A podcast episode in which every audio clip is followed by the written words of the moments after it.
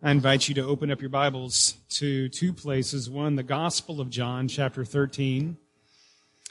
And the second place is John's first letter, so 1 John, chapter 3. In John 13, Jesus gives his disciples, as they eat together um, for what would be their Last Supper, the Passover celebration, right before Jesus was crucified, Jesus gives his disciples a new commandment. And this is what he says A new command I give you love one another. As I have loved you, you must love one another. And then he says this By this, everyone will know that you are my disciples, if you love one another. And then in John's letter, the disciple John, I'm convinced, is remembering that night as he writes this letter. And in chapter 3, this is what he writes, starting with verse 11 For this is the message you heard from the beginning. We should love one another. Do not be like Cain, who belonged to the evil one and murdered his brother. And why did he murder his brother? because his own actions were evil and his brothers were righteous. Do not be surprised, my brothers and sisters, if the world hates you. We know that we have passed from death to life because we love each other. Anyone who does not love remains in death. Anyone who hates a brother or a sister is a murderer. And you know that no murderer has eternal life residing in him. This is how we know what love is. Jesus Christ laid down his life for us, and we ought to lay down our lives for our brothers and our sisters. If anyone has material possessions and sees a brother or sister in need, but has no pity on them, how can the love of God be in that person? Dear children, let us not love with words or speech, but with actions and in truth. We are finishing a series of sermons on the on the way of uh, following Jesus. And we've been looking at what different followers of Jesus has said about that way. We looked at the half brother of Jesus, James, and what he said about following Jesus. And then we looked at the apostle Paul. What did he say about the way of following Jesus? And last week, the disciple Peter and what he said. And this week, what does the disciple John say? And uh, we one thing that I want to do is keep in mind this, this final week that we are uh, remembering as we celebrate Palm Sunday and work towards Easter Sunday. And this, um, this little scripture about Jesus giving his disciples a new commandment takes place shortly before Jesus dies on the cross. He's with his, his disciples having this Last Supper, this Passover meal with him. And as Jesus um, has this meal with his disciples, he actually reinterprets the Passover meal for them in light of his death on the cross, which will happen just hours away. And this is the reinterpretation. Just as the Passover meal celebrated God freeing his ancient people, the Israelites, from slavery in Egypt, Jesus is saying, now I want you to remember, I want you to remember how I am freeing you from your sins through my death. I'm just as the ancient Israelites were brought from death and slavery to, to life as God led them to the promised land. Jesus is saying, I am, I am freeing you from death and bringing you to life, real life. And it's, it's in that, that reinterpretation of the Lord's Supper, uh, of, of the Passover um, supper, that Jesus says, now, now that I'm leading you into real life, this is what I want you to do. I want you to love one another. This new commandment. So today we're going to talk about this new commandment and then the context for it and the model for it and the power for it. The commandment and the context for it, this new commandment, and the model and the power for it. So what is a commandment? Just making sure that we've all been paying attention this morning as we read the scripture and as oh, I've been talking, preaching. Uh, the new commandment is love one another. Um, So let's just think about that for a moment. He's saying that Christians will identify themselves as Christ's disciples when they show love. When you think of who a Christian is, you might be uh, prompted maybe to think about a person with certain beliefs, so, you know, the right beliefs. And I think Jesus is, is pointing out that there is a, a deeper, a deeper thing that identifies you as his disciple. It's love. It's not necessarily belief because as we read through the scriptures, we find out that even the demons believe that Jesus is the Christ. Even the, even the demons have that right belief, but they're not living in life, they're living in death. See, we can believe stuff without that stuff actually changing our insides. We can believe stuff without really loving what we believe and finding joy in what we believe. Jesus says there's one thing that identifies you as my disciples, and it's the way that you love one another. Do people know that you are a Christian because of your love? That's the question this morning. By loving who? Let's talk about the context of this commandment. Jesus says it's, it's for your love of one another. Jesus is beginning to build up in this dinner, this meal together, this powerful and loving church. So I'm going to look at verse 12 of, what, of uh, the letter 1 John. John says, Do not be like Cain, who belonged to the evil one and murdered his brother. And why did he murder him? Because his own actions were evil and his brothers were righteous. Now it's interesting that, that John brings up Cain and Abel. Why, why do that, John? Why make that move in this, in this letter? Um, I, for several reasons, perhaps, but uh, one is this. Because John knows what it can be like in a family. You can love each other like no place else than a family, and you can hate each other like no place else than in a family. Watch out for hate, John is saying. It will turn you into a murderer. He's talking about the inner condition of the heart.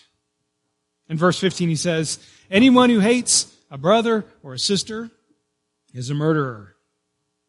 And you know that no murderer has life. Doesn't, he's not, not walking in this path of life. He doesn't have eternal life residing in him. So being a Christian is about passing from from death to life and, and not just like after you die, passing from death to life, but now passing from death to life. And if in your heart you are hating, if in your heart you are judging, if in your heart you are just, you have ill will towards another, then you're not walking in life, you're walking in death. And Jesus came to bring us from death to life, not just after we die, but right now. And the place where loving kindness is shown, or where resentment and coldness that is shown can make the most impact is in the family. If your family members are loving you, it's like nothing else. If your family members are hating you, it's like nothing else. So the context of loving one another is Let's talk about in the church family of faith. The context is the church. You see, John says, don't, don't be surprised if the world hates you. So Jesus begins this new commandment with the church. It doesn't end there. The, the, the, the, the command to go and love does not end with the church. It ends with those outside the church. But it begins in the church because John says, don't, don't be surprised if the world hates you. And if you can't love one another in the church, what makes you can makes you think you can go out and love people when they're hating you? So the context we really have to watch out to make sure that we are loving one another is the church. Jesus' strategy for winning the world is it's kind of amazing. Um, and it's, I think, pretty countercultural today. Jesus' strategy is not this simplistic message of, okay, my followers, just get out there and start loving people, like Lone Ranger style, where you just kind of go out on your own and have this mission of love. That is not Jesus' strategy. His strategy is this. He says, I'm gonna, I'm gonna do something that is much more difficult, actually. I'm gonna send you out as my church. I'm gonna send you out as a unit. And along the way, you're going to encounter people in the church, your brothers and sisters, that are going to be different from you. They're going to look, they're going to look different. Uh, they're going to dress different than you. That's who's going to make up the church. People much different from you. They're going to like different food than you like. They're going to enjoy different activities. They're going to like to go see different movies than, than you enjoy. They're going to vote differently than you. That's who's going to be in the church and my command, he says, not my request, not my suggestion, not my preference. Jesus says, my command is that you love one another, that you love in the church these people that I'm bringing together that may be much different than you. And then when the world see, around you sees these very different people loving one another, people from different backgrounds, different classes, different experiences, different histories, different preferences, different styles, loving one another, the world will know indeed you are my disciples. Well, that sounds challenging. Uh, to make matters better, to make matters worse, I don't know what it is. Uh, then, then John says, and guess what? You're not going to be doing this in a vacuum. You're not going to be loving one another in a vacuum. You're going to be loving one another in a stressful time. See, when John writes this letter to Christians, it is, it is during a time when Christians are being persecuted for their faith. It's when there's different factions in the church that were, that were growing, claiming, these different factions claiming to be the right ones, the religiously superior ones, creating division. And listen, times of stress can be the most difficult times to love one another. I remember a long time ago, Melissa might not remember this, uh, we went on a canoe outing together. Remember our canoe outing? Um, we had been dating maybe four months or so, long time ago. Uh, we went canoeing out on Lake Conroe. And you would think that for two young adults in their early 20s, um, deeply infatuated with one another, a nice little canoe trip for two would be one that was just filled with dating bliss. You would think that. Not at all. You would be wrong. I just about broke up with Melissa during that canoe trip, but only after she just about broke up with me during that canoe trip. Uh, I kid you not, she, we were in the canoe and she was putting her hands on both sides of the canoe and rocking the canoe back and forth and teasing me like she was going to tump over the canoe, which she almost did. Um, let's see, it's, it's in moments of stress that without great intentionality on our parts, uh, without great intentionality, love starts breaking down and we get angry and we get upset we get put out with one another. And here's the truth stress can try to steal your love. Physical stress, relational stress, financial stress, schedule stress, too busy, stress about the future, worrying about the future. All of that stress can steal your, try to steal your ability to show love um, in your own life right now, think about what is that stress that is trying to steal my love, my ability to show love to one another. See, John says in moments of stress and crisis, John says, I want you to look out for something. I want you to, to make sure that you're loving one another. Because what Jesus is doing is he's bringing us from death to life on the insides. And living in love, that's living in life. We see what that change really looks like when we start talking about the model of this commandment. What is the model for this commandment to love one another? I want you to write down two words in your note sheet if you have that out right sincerely and sacrificially. The model for this commandment to love one another is to do it sincerely and sacrificially. So back to John's example of Cain and Abel. Um, this example tells us what is incompatible. We're not there yet on that slide. That'll, that'll, or maybe maybe we just passed it. Yeah, the model. Oh yeah, it's a, it's a it's difficult when the, the preacher gets confused with his own sermon and the slides. Write that down, by the way. The model is laying down your life with sincerity and with sacrifice. Um, back to John's example of Cain and Abel. That example shows us what love is completely incompatible with. Prolonged anger, for one. Cain's anger wasn't a one timer with Abel. Cain had built up his anger over time, seeing Abel as the preferred brother. Over and over, seeing that, this anger building up. And love is incompatible with envy as well. Envy is that, that strong, jealous feeling when that comes over you when you believe that you are more deserving for the, the good that someone else is, is receiving.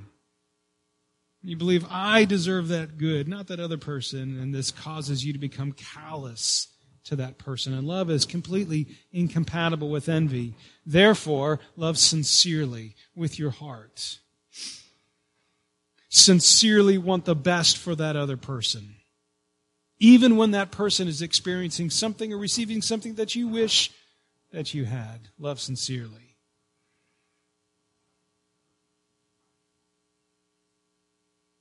Listen, it's really easy to be a Cain if you want to be. It's really easy to find flaws in people and to come up with reasons why they are they should not be receiving the good that they are receiving and to think poorly of them. There's always something. And I want to take you back to the scene with the disciples um, sharing the Passover meal with Jesus. You might think that Jesus gives them this new commandment, love one another, in, in a kind of like a kumbaya moment, all having this nice meal together and everyone's feeling great. And Jesus is saying, now I want you to go out and you're feeling great together. Let's just keep this going. Let's love one another. That is not what is happening during this, during this meal. Do you know that in Luke's gospel, if we were to open up to Luke's gospel, chapter 22, we would see that uh, this Passover meal was an opportunity for the disciples to fight with one another. That's what Luke says that uh, they were fighting, they were arguing with one another. Uh, Jesus tells them, the disciples, one of you is going to betray me. And then Luke writes this, chapter 22, verse 23. So the disciples began to argue among themselves which of them it could be who was going to do this thing. So you can imagine the accusations. You're always letting us down. You're always letting Jesus down. It's got to be you. Oh yeah, well you're the one that we can't trust with anything. It's gotta be you. See, they were looking for the worst in one another. Listen, if you want to be a Cain, it's easy to do so. And then it morphed into boasting between the disciples. Verse 24, then a dispute, this is right after, after the accusations, then a dispute also arose among them about who should be considered the greatest. And that word dispute there means having a love of strife. The disciples were loving to have strife. So do you think that John might have remembered that night as he's writing this, love one another? Because he knows if you want to be a Cain, it's pretty easy to do that. And he's writing, please, please. And Jesus is saying to his disciples, please love one another. So love sincerely and love sacrificially. And John, in his letter, verses 17 and 18, If anyone has material possessions and sees a brother or a sister in need, but has no pity on them, how can the love of God be in that person? Dear children, let us not love with words or speech, but with actions and in truth. So love isn't just expressed emotionally or just verbally, but it's expressed concretely through your actions. So this, this command to love one another, it's not the enjoyment kind of love. It's not the, you know, it's not that, hey, you have a really good time with someone, you're like, I love that person. It's not that enjoyment kind of love that Jesus is commanding us to have for one another. It's sacrificial love. Jesus says, show this radically sacrificial love that is exemplified in the way that you give up your possessions when you see someone else that is going without. and You've got plenty. I want you to give. And if you can't do that, then how can you have the love of God in you? If you can't give to someone that you think is undeserving, how can you have the love of God in you? And when you are with the church, you can know that there will be plenty of opportunities to show this love because people are different and stuff gets broken. You know that last week a, a glass vase was broken out in the foyer. Got broke. Here at church. Can you believe that? And we know a lot more expensive stuff gets broken than a glass vase. There's lots of opportunities to show this command to love one another, even in stressful times, even with people who are much different than you.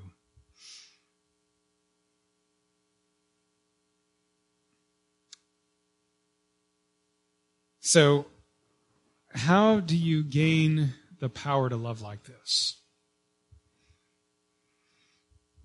Jesus already gave the disciples the power to do this, and He's this morning He's given us the power to do this as well.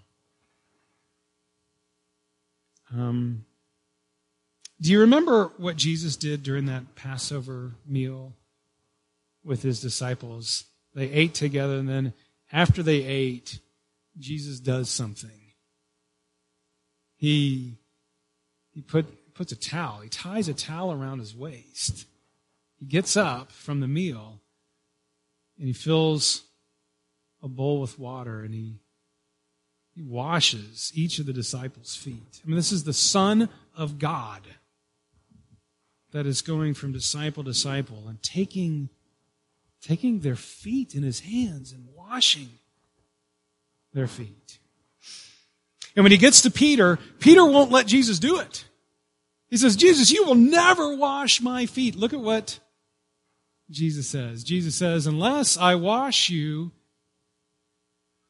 you have no part with me. Then, then Lord, Simon Peter replied, not just my feet, but my hands, my head as well. Ah, if you're going to wash me, I want you to wash all of me. And Jesus' point is, that's what I've done. I've washed all of you. Jesus answered, those who have had a bath, like I've already washed you, need only to have their feet washed. Their whole body is clean, and you are clean. Write down that word clean. You are clean. Jesus says, I must do this. And do you know why, Peter? Because without me washing you, you will never be clean. But with me in your life, no matter how dirty you may think you are, you are clean. This means Jesus makes you clean on the outside and on the inside. He says, Unless I wash you on the inside, you will have no part in me. So Jesus makes you clean from the stain of sin. In other words, you will never stand, if you have Jesus in your life, if He has made you clean, you will never stand guilty before God because of your sins, because they've been washed clean, already pure, without spots, without blemish because Jesus has washed you clean.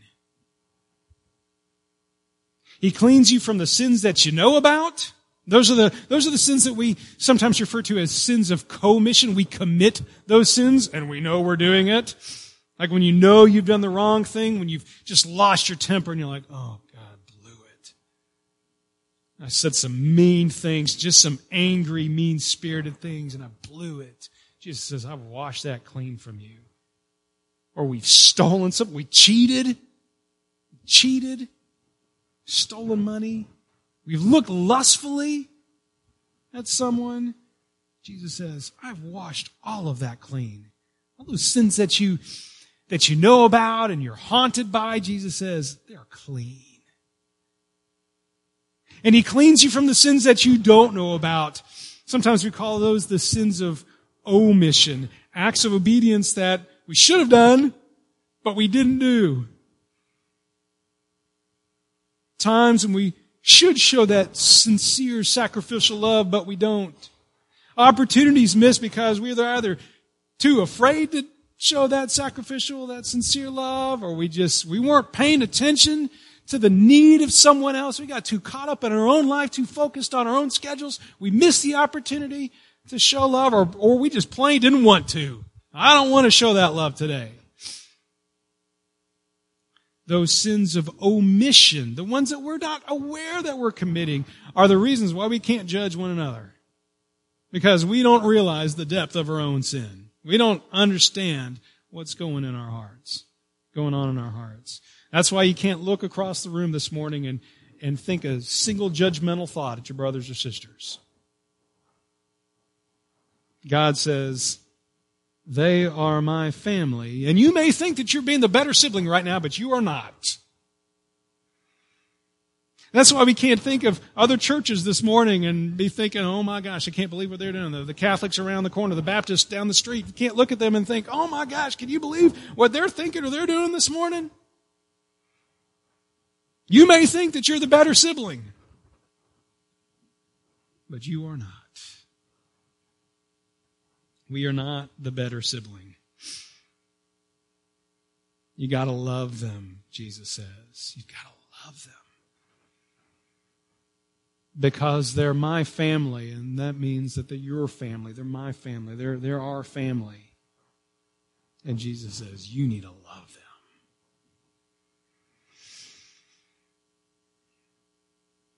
So, how do you get the power to love? The power is knowing Jesus' love for you. It's knowing that Jesus has washed you clean. Do you want to grow in this love? You think about your sins and think, Jesus, you have laid down your life so that I could be clean from these sins. John writes, chapter 3, verse 16, this is how we know what love is. Jesus Christ laid down his life for us and we ought to lay down our lives for our brothers and sisters. Jesus has brought us from death to life. And because of that, we can now go on living this sincere and sacrificial love for our brothers and our sisters because we've been brought from death to life. And let me tell you, friends, this can be hard, can be hard for me, can be hard for any one of us. I want us to know this morning that it is not, it is, Jesus did not intend this to be a burdensome command for us. In fact, the disciple John says in his letter that his commands are not burdensome. He does not intend for it to be this hard work, loving one another, that pushes us to the breaking point.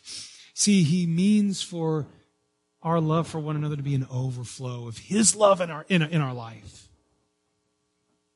So you have to become deeply aware of Jesus' love for you on a very personal level. Do you want to grow in that love? Think about God's love for you. Think about how Jesus died on the cross for your sins. If you were the only one, Jesus would have climbed on the cross to die for your sins. You focus on that if you want to grow in your understanding of God's love for you. You focus on how if you had been at that Last Supper with Jesus, He would have gotten down, He would have taken your feet in His hands. The Son of God would have washed your feet at that dinner as well. You think about what John writes at the beginning of chapter 3. You didn't read this. Look at what John writes. Think about this. If you want to grow in your understanding of God's love for you, he writes, See what great love the Father has lavished on us that we should be called children of God. And that is what we are. So think about how God said to you, He said, I choose you to be my son. I choose you to be my daughter. That's how much I love you. You think about that. And when you know that you are loved,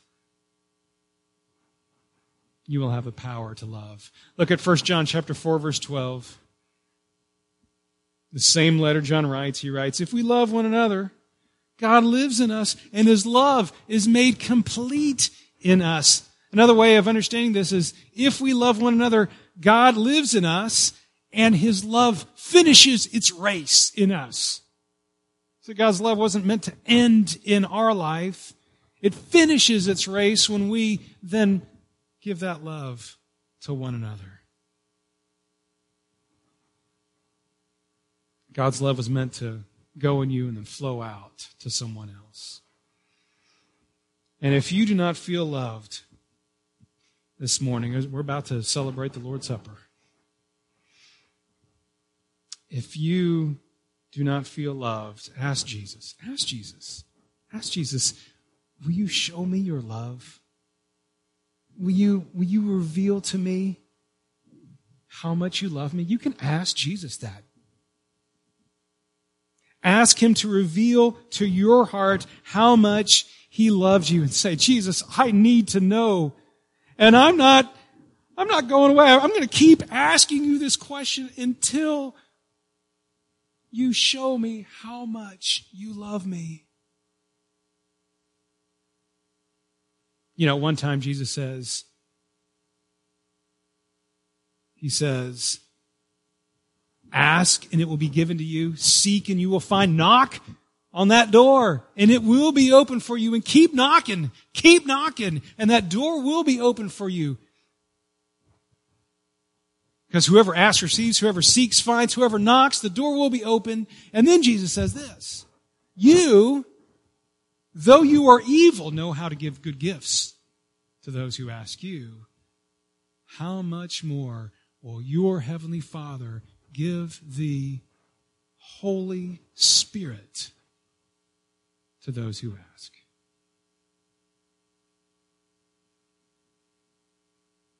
if you're feeling, gosh, Jesus, I, I know mentally, I know in my mind you love me, but I, I don't know it here. This morning, we can ask Him. And keep asking. And keep asking.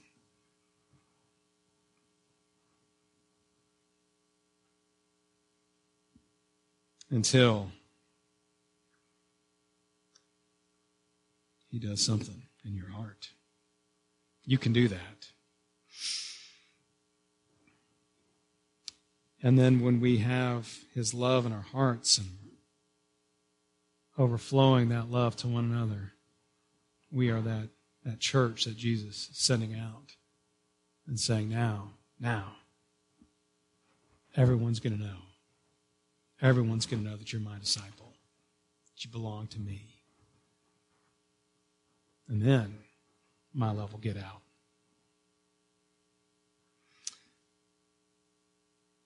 Listen, will you pray with me? And I want you to think what is Jesus saying to you this morning?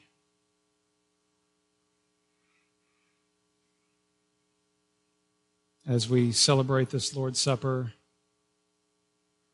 is he saying it's time to get renewed and be refreshed? You've been working hard. You've been trying to love and it's just been difficult, and now it's time to come and be fed spiritually, have His life growing in us. So, what Jesus is asking you today? Or maybe it's, Jesus, I have not really I've not really come to, to grips with this fact that you climbed on the cross and you died so that every one of my sins could be forgiven. They've all been wiped clean. That's the promise. and you've, you've never really embraced that promise. And you can say yes to that promise of Jesus, Him dying for all of your sins right now and pass from death to life, as Jesus has put it. Or maybe Jesus will put on your heart someone that you know that you've just need to show love to. Someone here in the church family or another brother or sister of Christ somewhere else. That you've been at odds with that person, you've been hang on to, to anger, and now it's time to let that go and to forgive and to reconcile. Maybe Jesus will put a name on your, your heart today. And then he'll give you this commandment, not this burdensome commandment, but a commandment that is in line with the life that he has given to you. Now I want you to love one another. Lord Jesus, thank you that you have given us the power to love by first loving us, by dying on the cross for our sins, by giving us your spirit, by offering us your presence in us, giving us the power to love. Will you come in now in our hearts? Continue your good work in us. Make us loving, Lord. In Jesus' name we pray.